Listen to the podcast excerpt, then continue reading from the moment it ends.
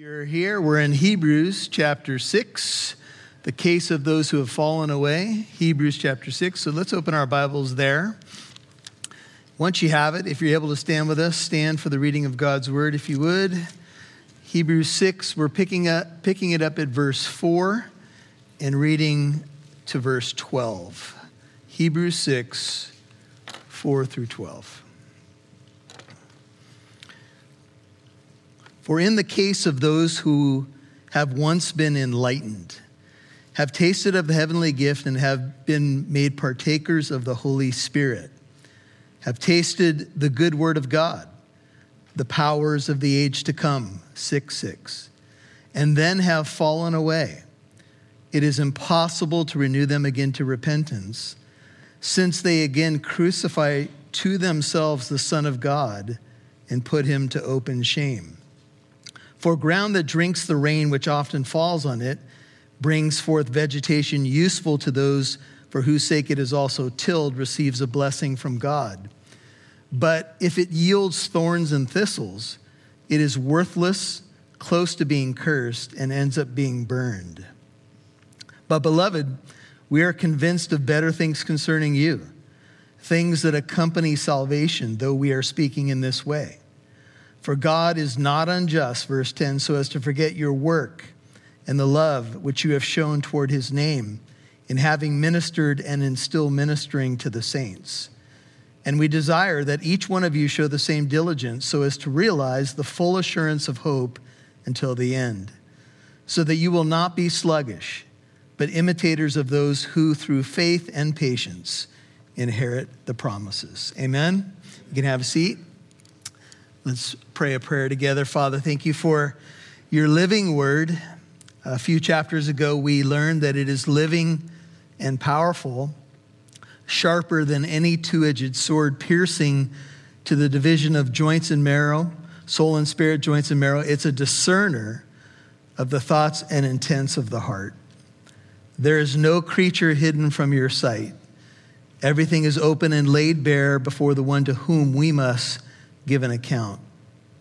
And the one to whom we must give an account is our great high priest, who ran the race, finished the work, is our great advocate on high, is cheering us on, is empowering us to run the race and finish well. And we have a lot of things that come at us, Lord, and a lot of temptations that would vie for our attention.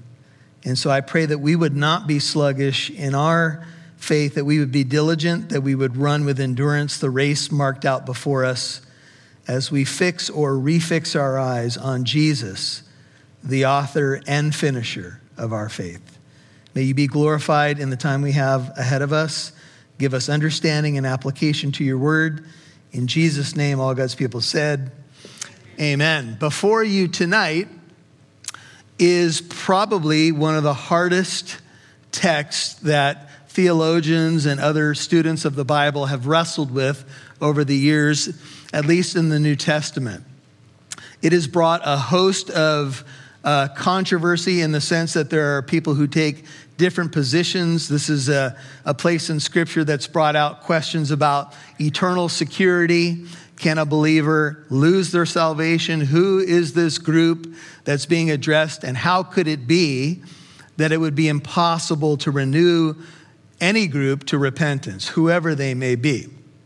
Some years ago, I was in the church parking lot at a church in Orange, and a wide-eyed young man came up to me and my friend. We were both young pastors. And he said, "I think I've lost my salvation. I think I've committed the blasphemy of the Holy Spirit." And we said, "What happened? Oh, what, what's going on?" And he said, "I heard a sermon in Hebrews chapter six, and I think I've blasphemed the Holy Spirit." And so we tried to dig a little and find out exactly what was going on. And he had heard someone preach on Hebrews six, conclude that the group uh, impossible to renew to repentance again was those who had committed blasphemy of the Holy Spirit. We'll talk a little bit about that. And he thought he had committed the sin, and his soul was destined to doom because he couldn't be renewed again to repentance because it was impossible. And so it's all over, game over. What do we do now? And we're like, we don't know. No, just kidding. We didn't do that. We didn't say, rot's a ruck, see you later, you know. So we began to kind of just dig down a little bit. And, you know, he did one of those things where I, I had a thought enter my mind, and I think it was blasphemous against the Holy Spirit. And am I doomed? And one of the things that you'll often hear pastors and Bible commentators say is, if you're concerned about it, you probably haven't committed that sin. I'm not even sure that sin can be committed by believers right now. I think it was relegated to the first century, where Pharisees were attributing the delivering power of the Christ to Beelzebul, the prince of demons. And so that's kind of a side note for tonight, but I will tell you that this text has caused many to lose sleep at night. It's caused some division. It's caused deep questions. And you could probably read a myriad of commentaries on this, and you may not get a consensus on it, and you may be more confused after you read them.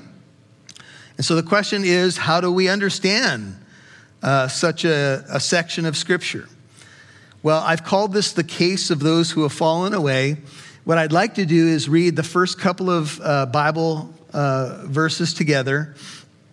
We'll move a little bit slowly. I'm going to ask you to put on your thinking caps tonight. We'll dig a little bit deeper into some things that might stretch your brain a little bit, but that's okay. Let's just focus on the first three verses. Notice the writer says this: for in the case of those who have once been enlightened and have tasted of the heavenly gift and have been made partakers of the Holy Spirit, have tasted the good word of God and the powers of the age to come, and then have fallen away. It is impossible to renew them again to repentance, since they again crucify to themselves the Son of God and put him to open shame. Now, whenever you're reading a text of Scripture, one of the basics of Bible interpretation is to know who the original audience was.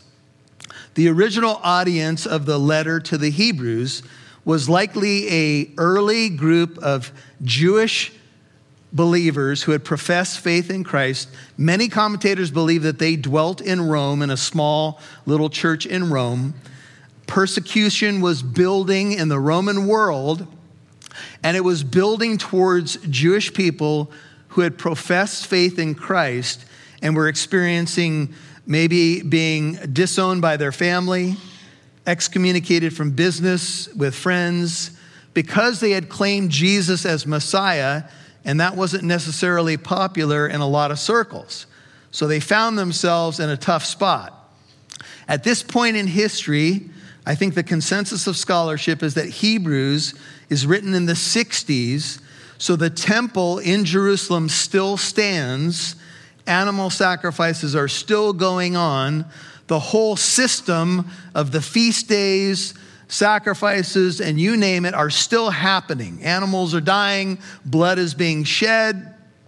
And Jewish, uh, let's just say those who practice Judaism, are relying upon that system to find some sort of covering for their sin, or some sort of uh, being made right again with God through the blood of bulls and goats and lambs, et cetera. That's the original audience to whom the writer writes. Now, he writes five things about this group that we need to mark. In the case of those who have, number one, they were once enlightened.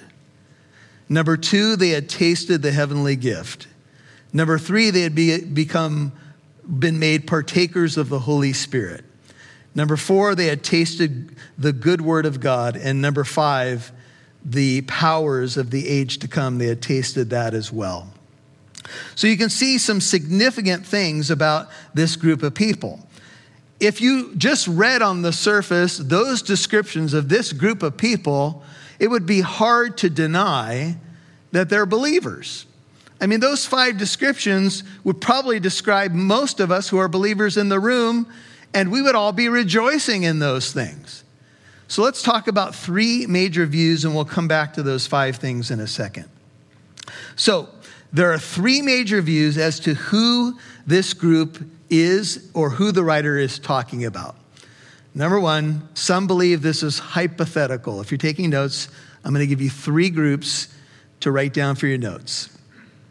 The first view is a hypothetical group. You say, what does hypothetical mean, Pastor Michael? It means theoretical or imaginary. This group argues that this is a situation that has never existed. Therefore, a warning against a sin like this is impossible to commit. They believe it's just simply a hypothetical what-if warning, and it can't really be committed. And it's based upon, partly upon, the New King James and King James and other uh, uh, modern versions that add the word if to verse six, if they fall away. But in the original Greek, if you look at the original language of the New Testament, the word if is not there. The New American Standard probably is the best rendering of it, and it says, and then have fallen away. So th- this first group might say, well, it's an if situation, it's hypothetical, and it's a warning to keep Christians from apostatizing or falling away, but it's it really couldn't happen. It's imaginary. I don't know why a writer is warning people about something that can't happen. Do you? I mean, that's just a question I would ask. If it's just simply hypothetical, if you can't commit the sin, then why is the writer spent so much time on people who fall away? And for that matter, why are there other verses in the New Testament about the danger of apostasy, right? It doesn't make any sense. If the if the warning's not real, then why why put pen and ink to it? Number two view. This is an actual group of people. You could say hypothetical, actual, number two. And this would fit with a camp called those who are in the Arminian and possibly even in the Lutheran camp. They say those who fall away are actual bona fide Christians who have once been saved and abandoned the faith they once held in Christ. If you walk away from Christ, then since Christ is salvation, they would argue, you walk away from your salvation. And some of you have heard the terms Calvinism and Arminianism. Have you guys all heard those terms before? So in Calvinism, one of the major tenets of it is the perseverance of the saints. All the elect, they say, will be saved and they will persevere. Those who are in the Arminian camp, and this is basically from a, a guy back in the sixteenth century who was arguing back and forth with the other camp. Uh, he, th- this view just basically says believers can apostatize, which is not a Italian pasta dish. It actually means you could walk away. And they would probably say something like this. They would say, this is not a, a genuine struggle with sin or sometimes struggling with some forms of hypocrisy. This is a person who decides that they no longer want to follow Christ and even becomes an enemy of the gospel. And certainly we can see that there's cases in the scripture. We have Demas in Second Timothy four who was in love with the world and he had abandoned his faith. We have You know, uh, cases like Simon Magus in Acts chapter eight, who was, uh, you know, called the great power of God, and he believed and was baptized, but the evidence is that his heart was wrong, and he may not have had saving faith. And then the third group is, this is an apparent uh, group of people. This would be the Calvinist group. This third view would hold that those who fall away Uh, were or are not true believers. They were never really Christians. They're the apparent Christians. Hypothetical, actual, apparent. Number three. And these are people, men and women, who only appear to be Christians. They've been ex- uh, thoroughly exposed to the gospel. They've made perhaps a profession of faith. They've been received into the fellowship of God's people. However, at a, some later point, they abandoned that profession, perhaps even became opponents of Christ, but they were never truly born again. And one of the faces that would come to our minds immediately of a person like this would be Judas Iscariot. Judas Iscariot was with the apostles. He was one of the twelve, but Jesus said he was a devil from the beginning. And he said of Judas, it would, would have been better for him had he never been born. Now, Judas was the ultimate actor. He was the ultimate hypocritas. We talked about this on Sunday. The, he was the ultimate, he was playing a role, but he was never committed to the Lord. And this third group would be something like that, a, a phony. Let's look at the five things that we've learned about this group, five descriptive clauses. They had once been enlightened. What does that mean? Photizo is the Greek word. It means that the light of the gospel had shined upon them. They knew the gospel. They had knowledge of the one who is the light of the world. They had the light of the gospel.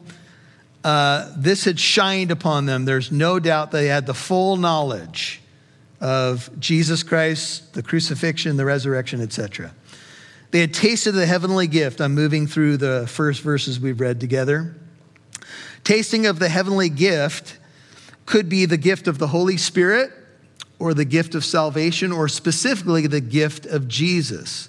God so loved the world that he gave his only son.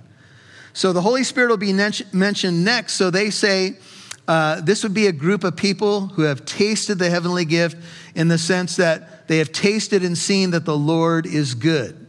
Now, some people argue that the word taste here is used in Matthew twenty-seven, when Jesus tasted the sour wine, which was supposed to deaden your pain, but he didn't take it in. And they say that these people are simply those who have tasted, almost like maybe licking on a lollipop. They tasted it, but they never consumed it. Like Jesus tasted the sour wine, but didn't drink it. They've had a taste of these things, but never fully consumed the things of God. And this would be in the camp of those who think these are apparent Christians. Camp number three. And so, but the word is also used in Hebrews two nine. Just flip over a few pages in your Bible and you'll see it talks of Jesus, who was made a little, uh, for a little while lower than the angels, Hebrews two nine, because of the suffering of death, crowned with glory and honor, so that by the grace of God, he might do what? Taste death for everyone. That's the same Greek word. And if you look a little bit harder at the uses of this word, it does mean to eat. It can mean to consume something. It, it doesn't simply mean that you just did a little taste of something and spit it out or something like that, which I never do personally. I mean, unless it's like sauerkraut or something like that, right? I'm taking it in, baby, right? So anyway. Now, the third description of these people, it gets even stronger, is that they've been made partakers of the Holy Spirit. They've shared in the Holy Spirit. This could be in the company of others, but they have experienced the power of the Spirit. Skipping down to verse five of Hebrews six, they've tasted the good word of God. Notice how the word of God's called God's good word. In Jeremiah twenty-nine ten and thirty-three fourteen, the good word of God is linked to specific promises of God. So they've tasted the word of God, the power of God, and notice this final description about them, the fifth description, even experienced the powers of the age to come. Some would say the age to come is maybe the millennial reign of Christ. Others would say the age to come is the new covenant age, or the age that Jesus ushered in when he was doing miracles on the earth. How many people saw Jesus open blind eyes, uh, heal those who were lame, unstop deaf ears, and even raise the dead? Did all those people who experienced the power of the ages to come believe? Did the Pharisees believe when Lazarus was raised from the dead? No, they plotted how they could kill both Lazarus and Jesus. Just because the power of God was on display didn't convert people. And so you can see both camps here. One camp says, how could how could someone experience those five things and not be a true Christian? And the other camp says, well, there were people who, you know, experienced the power of God, right? They saw Jesus heal. They, they knew he raised the dead, and yet they still condemned him. So I don't know that we've settled the argument, even with these amazing descriptions of the power of God, the power perhaps of the future age. Uh, these powers may confidently be identified with the signs, wonders, and miracles mentioned in Hebrews two four. Judas went around with Jesus for three and a half years. How many miracles did, G- did Judas witness? He heard Jesus preach how many times? Judas went out. They went out two by two, and he was preaching the gospel and laying hands on people. And maybe some of the heavenly power coursed through Judas.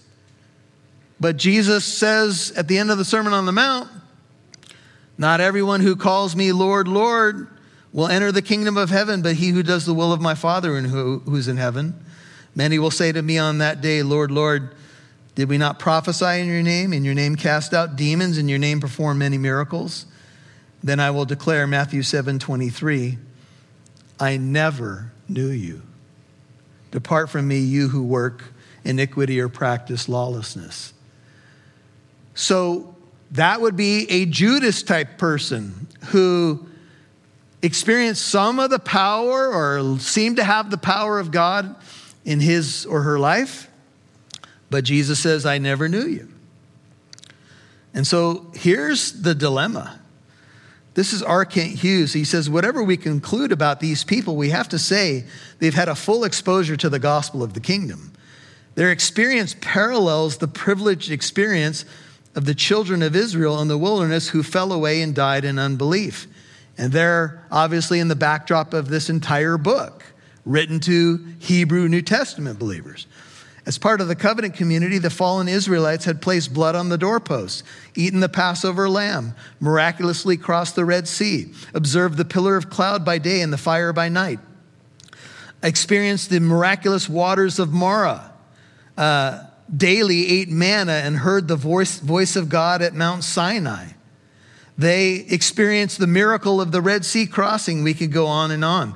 Yet their hearts were hardened in unbelief and they fell away from the living God. True, some of those who perished in the wilderness were regenerate, says Hughes, and some were not. But both were visible members of the covenant community and shared a profound mutuality of spiritual experience.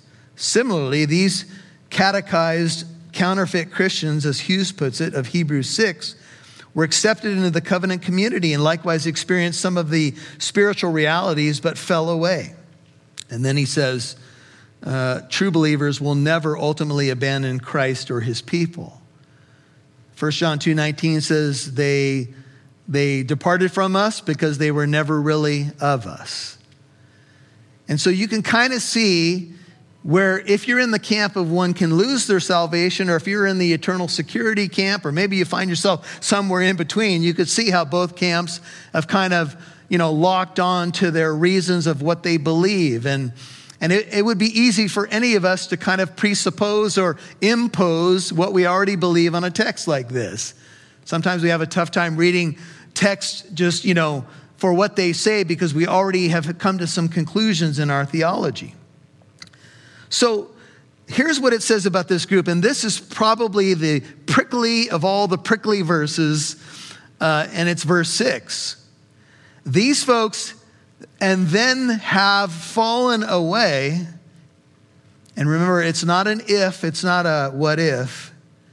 It's impossible to renew them again to repentance, since they again crucify to themselves. And I believe the tense is uh, present, so it's they keep on cruci- crucifying the Son of God and put him to open shame.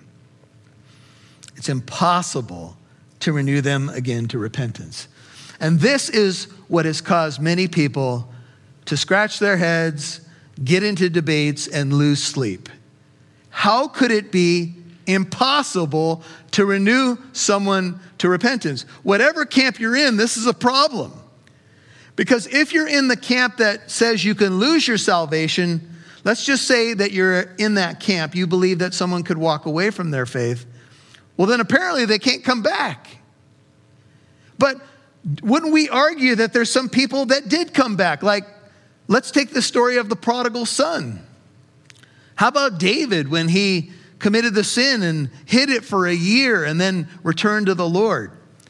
And then the book of James says something that I believe we've got to wrestle with. And it's the end of James chapter five, and since you're just really close to the book of James, let's turn there. It's one book to your right. And I want you to see this in light of what looks like on the surface an impossibility. Look at James five, the last two verses, nineteen and twenty. My brethren, if any among you strays from the truth and one turns him back, James five twenty, let him know that he who turns a sinner from the error of his way will save his soul from death and will cover a multitude of sins.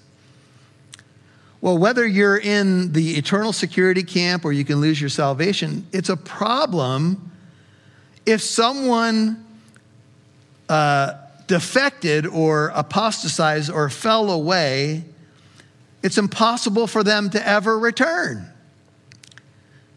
And maybe the Calvinist camp would say, well, they were always non-elect and that's why they fell away. But the, the impossibility language still sits there. So back to the book of Hebrews. I told you your brain was going to be stretched a little bit tonight. What do we make of this? What do we make of the prodigal son? What do we make of James chapter five? People who stray from the truth, we're supposed to pursue them. I heard one teacher say that this is perhaps hyperbole. The word impossible is hyperbole. What does that mean? Hyperbole is a word that means extreme language to make a point.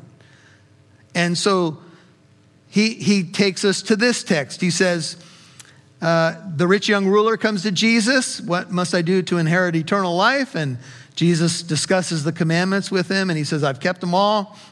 What am I still lacking? He says, well, go and sell everything you have. Give it to the poor. You'll have treasures in heaven. Come and follow me. And the rich young ruler's face fell because he had great wealth. And he walked away from Jesus dejectedly. And Jesus said, how difficult it is for a rich man to enter the kingdom of heaven. It's easier for a camel to pass through the eye of a needle than for a rich man to enter the kingdom of heaven. And the disciples say, well, then who can be saved? This is Luke eighteen twenty-seven. Jesus said, the things impossible with men are possible with God. Now, I like the sound of that. But I'm not sure that that's what the writer of Hebrews means when he uses the word impossible. Am I supposed to link the rich young ruler story with what the writer of Hebrews is saying and somehow find solace in, well, maybe it's impossible, but maybe it's just hyperbole, and that's, he doesn't really mean it's totally impossible. He just means it's impossible with people. I don't know. I, I don't know that that's the right answer. Well, what is the right answer? I mean, how could it be impossible for someone to fall away and not be renewed again to repentance? Well, some have argued that this group is a group that's committed the unpardonable sin. But as I mentioned earlier, I don't think the unpardonable sin can be committed just by any old person. Uh, like I told you that story of the young man with the wide eyes in the parking lot. I think that that sin was the Pharisees attributing Jesus's power to deliver from a demonic power to Beelzebub. And since they attributed his power to the devil, they committed blasphemy of the Holy Spirit. But is that what's going on with these people? Because they fell away because of persecution or pressure or that kind of thing? And what about the prodigal son? What about Uh, you know, people in practical experience? You may know, maybe you're one of them. Maybe you fell away at some point in your life and you have returned to the Lord. But if you were in the camp that we said it's impossible for you to return, then you wouldn't be here. So how could it be impossible? So it, de- it definitely, you can see why this has caused an issue. Uh, let me just see if I can walk this out for you. And I got some things that hit my brain this morning. And I had one of those aha moments. And I want to tell you what I think is going on here. I think what's going on here is that these Jewish Christians in the first century are a specific, special circumstance. I do believe that there's application for today, but let's just take the original audience. The temple's still standing. So let's say that you're a first century Jew. You come into a, a Jewish Christian context. You, you become a believer. You profess Jesus as Messiah. And let's say that your family begins to disown you. And people start chirping in your ear that Jesus can't be the Messiah because of this scripture or that scripture. And, oh, and by the way, we don't want you attending this synagogue anymore, and on and on it goes. So let's just say that you decide, you know what, I can't take this anymore. This is too much pressure. And this happens to people who come out of the cults, people who have been in other world religions. And let's say that you went back to the temple and you started offering sacrifices again. Uh, to fit in or because of the pressure or the persecution. What would you be saying? You'd be saying, I'm going back to the shadows instead of the substance. I'm going back to a covenant that is obsolete because the old covenant has been supplanted by the new covenant. That's Hebrews eight, I think it's verse three or thirteen. The old covenant is obsolete. The shadows have been fulfilled by the substance. The substance is Christ. It would be like you have a photograph of your family on your desk at work. Your wife walks in with your child, and you're kissing the photo. Oh, I love you, baby. And your, your wife in the flesh is standing right there. The photo's nice, but her in real life is better. Amen? Amen. The old covenant has been supplanted by the new. It is now obsolete. Why go back to the photo when the real has come? Why go back to the shadows when the substance has come? And I think that this is confirmed by language in verse six. I want you to look at it with me and think with me. How could someone, look at the end of verse six, crucify to themselves the Son of God?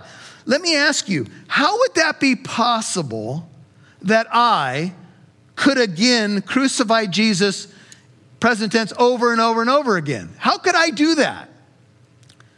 I believe the only way that that could be done is if I was a first century Jew going back to things that were picturing the crucifixion that had now been fulfilled. Everybody with me? How else could I re-crucify the Christ and put him to open shame? See, if I was going back to the shadows and back to the old covenant system of the blood of bulls and goats, then I would be dishonoring the fulfillment of those types and shadows. Everybody with me? Shake your head so I know you're kind of with me. Now, I want to show you something in Hebrews chapter ten. Flip over there. This warning passage is one of five in the book of Hebrews. So this isn't the only warning passage. And I believe Hebrews six is linked with the other warning passages. Let's take a look at Hebrews, and let's look at verse four, and then we'll drop down in that chapter. Let's look at verse three. But in those sacrifices, Hebrews ten three, there is a reminder of sins year by year, for it is impossible for the blood of bulls and goats to do what? Take away sin. You all see the word there? It's impossible. Just mark that. Therefore, when he comes into the world, this is the Messiah, Jesus, he says, sacrifice and offering you've not desired, but a body you've prepared for me. In whole burnt offerings and sacrifices for sin, you've taken no pleasure. Then I said, behold, I've come in the scroll of the book. It is written of me to do your will, O God. After saying above sacrifices and offerings, whole burnt offerings and sacrifices for sin you did not desire, nor have you taken pleasure in them, which are offered according to the law. Then he said, behold, I've come to do your will. He takes away the first in order to establish the second. Keep reading. By this will we have been sanctified through the offering of the body of Jesus Christ. What's your Bible say? Once for all. Every priest stands daily ministering and offering time after time the same sacrifices which can never take away sins. But he, Christ, having offered one sacrifice for sins for all time, sat down at the right hand of God. It is finished. Waiting from that time onward until his enemies be made a footstool for his feet. And here's the frosting. For by one offering, he has perfected for all time those who are sanctified. How then could it be that someone would go back to that system of the sacrifices, to the blood of bulls and goats, and move from the fulfillment to the shadow, from the obs- from the fulfillment or the greater uh, covenant to the obsolete one? That's going backwards. And I believe that that is the way one puts Christ to open shame. They shame the Christ who's fulfilled the imagery by going back to that which has been fulfilled. Everybody with me? I believe that's what's going on here. This is my personal view, my take on it, but I think that you can see it has merit. Now, if you uh, drop down and you look at, there's a lot I could say in chapter ten, but we'll, we'll this, this is a future study. I want you to drop down to verse twenty-four. So the writer's using these verses that, uh, he writes these verses that we used a lot during COVID. Let us consider, brethren, how to stimulate one another to, to love and good deeds, not forsaking our own assembling together, as is the habit of some, but encouraging one another, and all the more as you see the day drawing near. Keep reading. For if we go on sinning willfully after receiving the knowledge of the truth, there no longer remains a sacrifice for sins, but a terrifying expectation of judgment and the fury of fire, which will consume the adversaries. Anyone who has set aside the law of Moses dies without mercy on the testimony of two or three witnesses. How much severer punishment do you think he will deserve, who has trampled underfoot the Son of God, has regarded as unclean the blood of the covenant or the new covenant by which he was sanctified, and has insulted the Spirit of grace? For we know him who said, vengeance is mine, I will repay again and again, the Lord will judge his people. He says, it is a terrifying thing to fall into the hands of the living God. Remember the former days when after being what? Enlightened, write down Hebrews six four, you endured a great conflict of sufferings, partly by being made a public spectacle through reproaches and tribulations, partly by becoming sharers with those who were so treated. I think you can see some connections to Hebrews chapter six. What's the writer doing? I think this is what's probably happening. I think that there were some people in the Hebrew Roman church who had defected, and others were being tempted to do so. Probably it was a minority of people. And the writer's saying, if you do that, if you go back to that system, it's impossible for that system to produce the forgiveness that you need. It will do nothing for you. I don't know that this keeps uh, one from returning to the Lord, even if someone fell away or backslid. I think you got to keep in mind the original audience, and I think that will help us all. Now, is this a very real situation for us modern folks who sit here in a church on a Wednesday night? Could we, could we do this? Could we backslide into trusting something other than Jesus Christ for our salvation? I think it's possible. I brought up a couple scenarios where maybe some, someone comes out of a world religion or a cult, and there's a lot of pressure to go back to that. Maybe they don't believe that anymore, and, but they find themselves pressed back into that environment. That's possible. Um, there are some systems, you know, that may uh, smack of this, where, you know, the the ideas that are conveyed uh, seem to indicate some of this stuff that, you know, maybe the, there's a, a thinking that this has to happen again and again. When it happened once for all, it doesn't need to be repeated. Jesus paid for your salvation in full. Amen? Amen. At the cross. Now here's the metaphor the writer uses to kind of wrap it up. For ground that drinks the rain, how many of you have said, okay, it's good that we've had rain, but enough is enough. I was out in my backyard and uh, we have one side of our house, we we finally put some concrete and drains in, uh, but it's it, the way that the house is just sitting, it's never drained properly. So we always have this one side of the house that is always a problem. The water starts to creep up pretty high in the house. And so I have this little pump, and this pump's a little champ.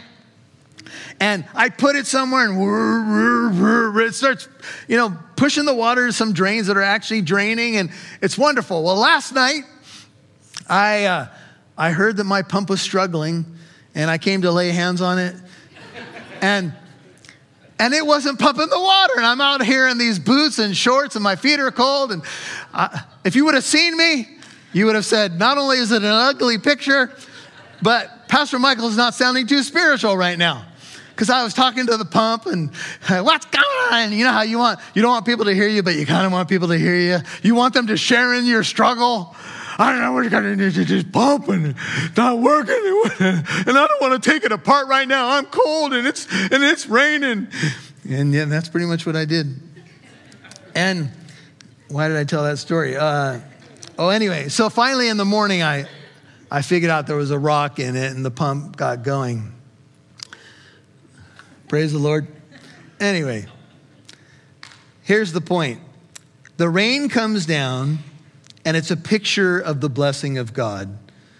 For ground that drinks the rain, and of course the ground's pretty saturated right now, which often falls upon it and brings forth vegetation useful to those for whose sake it is also tilled, you could say cultivated, receives a blessing from God. So soil number one is good soil. It's been tilled. Water comes down on it, seeds there, and it produces a crop, simply put. But if it yields thorns and thistles, taking us all the way back to Genesis three and the language of the curse, it says, if it yields thorns and thistles, it's worthless and close to being cursed. Close to being cursed, and it ends up being burned. The first uh, picture of the soil, rain hits it, produces a crop. Second, soil, not so good. Only thorns and thistles. When Jesus told the parable of the soils or the sower, he said these words, Mark four, sixteen and seventeen. In a similar way, these are the ones on whom seed was sown on rocky places, who when they hear the word, immediately receive it with joy, but they have no firm root in themselves. Mark four, sixteen, seventeen.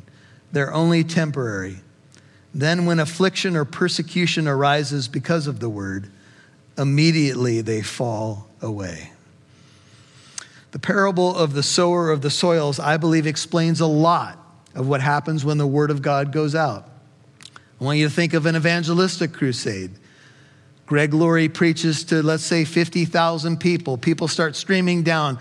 Old footage of Billy Graham crusades. Here comes all this mass of humanity. They're all on the field. The gospel's been preached. The, the uh, songs have been sung about the Christ. The Holy Spirit's moving in people's lives. People have made professions of faith. But what happens? Some of the ground seems genuine, and others of the ground doesn't produce anything. Sometimes people pray a sinner's prayer and they're nowhere to be found. You may have friends like this who they were once even very active. Maybe they were uh, witnessing to others. They, maybe they led others to Christ, baptized people, served communion, and they're nowhere to be found. How do we explain that? And could they come back? I think they could. But we can anchor some of our thoughts in the parable of the sower. Don't have time to get into that. Mark four, if you want to go back and read that. All right, so here we are. We've got the, the people, the different views, the image here. But now the writer says something very pastoral, and I want to definitely give you this because I think this will help. But beloved, he says, the loved people of God, we are convinced of better things concerning you. Amen. I feel like the weight gets lifted off of our chest a little bit. And things that accompany salvation, though we are speaking in this way. Now, some who hold the hypothetical view say this backs their view. But the writer is basically saying this: I'm convinced of better of you, things that accompany what? Salvation. Which means that there are going to be things, if you're truly saved, fruit will come out of your life. Amen? Amen. And what will happen is salvation will produce, saving faith will produce works that go with it. Grace is the root. Good works are the fruit, right? We're saved by grace through faith. It's a gift of God. But if you are saved, there will be things that accompany your salvation, because faith without works is dead. So the writer says, I've been seeing what many of you guys do, and these are things that demonstrate to me that you're saved. For God is not unjust. Praise God. That means he is just. So as to forget your work and the love which you have shown toward his name. God doesn't forget what you've done in having ministered and in still ministering to the saints. It's easy to become weary. It's easy in a marathon to get tired, lose your focus, and just say, I'm done. Especially when you watch people maybe that you respected walk away from the faith. You know, maybe there's some people that were once very zealous and now they're nowhere to be found. You've tried to hang in there. You've tried to be faithful. Does God know what I've been through, what I've done, what I've tried to demonstrate over the years? Yes, God is just. Righteousness and justice are the foundation of his throne. Amen? Amen? So don't grow weary. And we desire that each one of you, I want you to make this your own tonight, that each one of you show the same diligence so as to realize the full assurance of hope until the end. That'll be the uh, hope being the anchor of our soul is for next time. That you may not be sluggish, but imitators of those who through faith and patience inherit the promises. How many of you have read about the sluggard uh, in the book of Proverbs? You know what the sluggard does? Alarm clock goes off and he goes, it's too bright. Turn the light out. Now, I do that sometimes, but I don't stay in bed forever. The sluggard says, there's a lion in the streets. I think he's going to eat me. The sluggard has a lawn that hasn't been mowed since nineteen seventy-four. There are people in cars and things hidden. You just say one oh one Sluggard Lane. I hope you're not a sluggard. You say, what in the world is a sluggard? It's someone who's sluggish.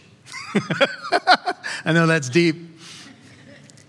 And you got to say it with a southern twang. He's a sluggard. When it comes to your walk with the Lord, sluggishness is not the answer. One writer says a lazy life can be an indication of a graceless life.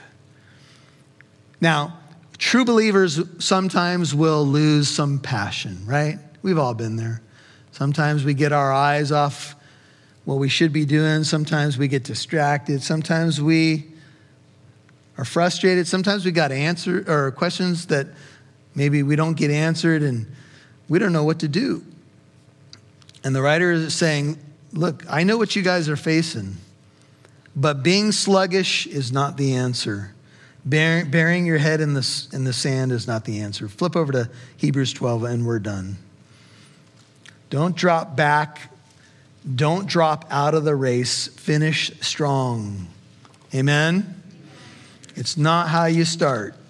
That's how you finish. This is Hebrews twelve, and it says this. Therefore, verse one, since we have so great a cloud of witnesses surrounding us, let us lay aside every encumbrance and the sin which so easily entangles us. Let us run with endurance the race that is set before us, fixing our eyes on Jesus, the author and perfecter of faith, who for the joy set before him endured the cross, despising the shame, and he sat down at the right hand of the throne of God. Consider him who has endured such hostility by sinners against himself, so that you will not grow weary and lose heart. Lord, as we consider our walk with you and we consider walking in the Spirit, we wrestle with a lot of different things in this life.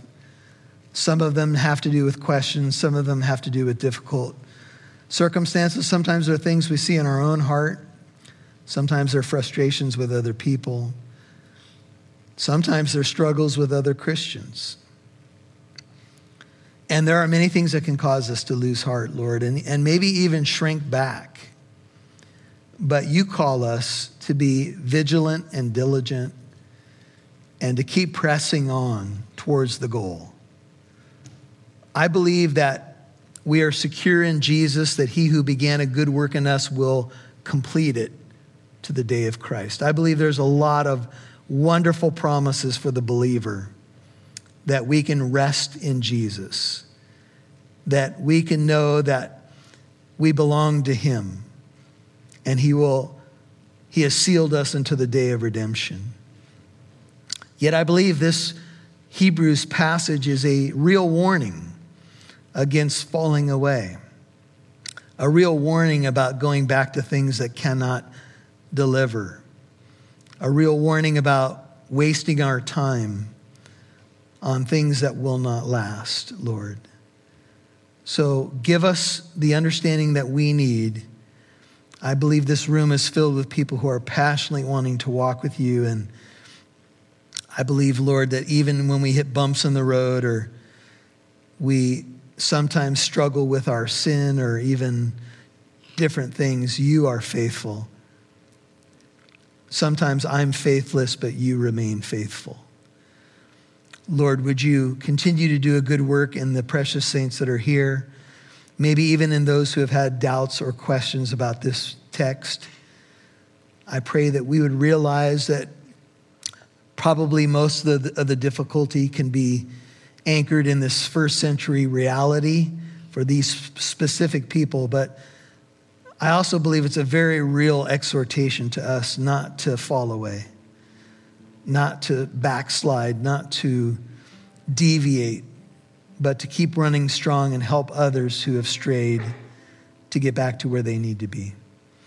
Would you just take a moment in the Spirit to let the Lord speak to your heart about how you might respond to his word and where you may be at tonight.